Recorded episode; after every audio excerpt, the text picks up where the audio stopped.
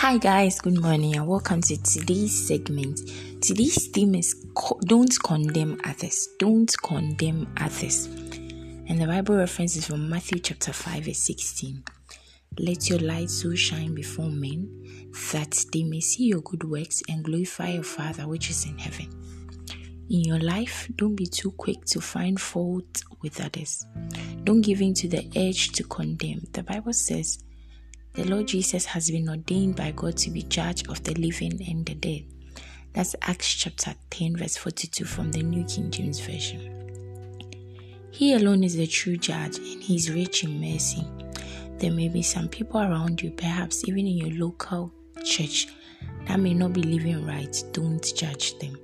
Instead, be the light that wins them over. That's what Jesus said in our theme verse.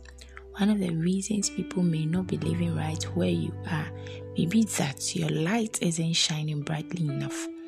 When a Christian condemns other Christians about their way of life, he may think he's being spiritual when it's actually an expression of carnality. Don't write anyone off because of their errors. Jesus also paid the price for their mistakes. He took responsibility for all our wrongs. He alone has the right to judge, yet he doesn't condemn us. The Bible says, There's therefore now no condemnation to them which are in Christ Jesus, who walk not after the flesh, but after the Spirit. Romans chapter 8, verse 1. People who are carnally minded only see the wrong in other people. Those people may have actually made mistakes or are making mistakes, but their hearts may be right with God such that when they realize their error and are corrected, they would quickly repent. A good example is David. He did something that was wrong, but he was truly repentant and sought and received the Lord's favor. Read 2 Samuel chapter 12, verse 1 to 13. But that wasn't the case in Saul.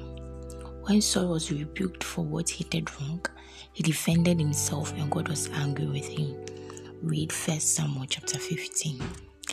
The local church isn't for perfect people, but for perfecting people.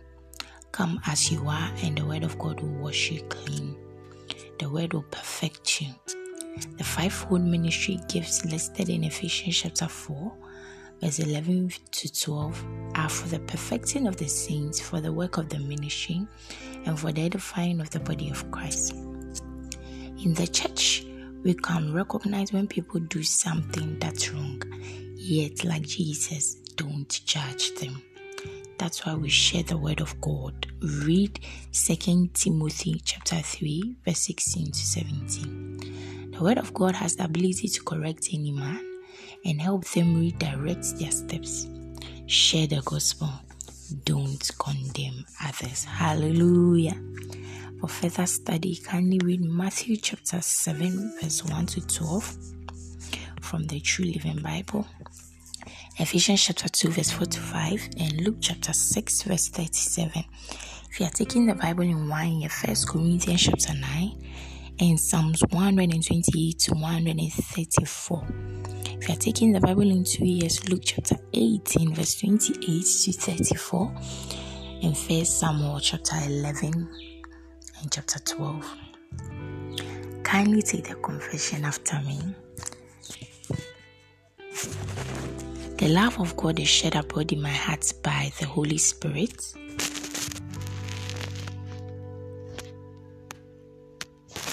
By whom I relate with everyone around me with loving kindness.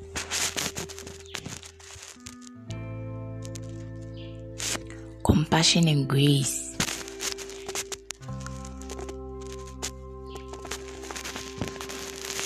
I see the best in people, and by the Spirit,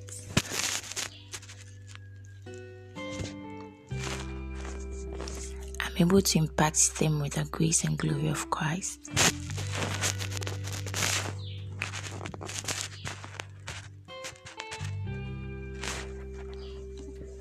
My light shines so brightly and draws men to the righteousness of God.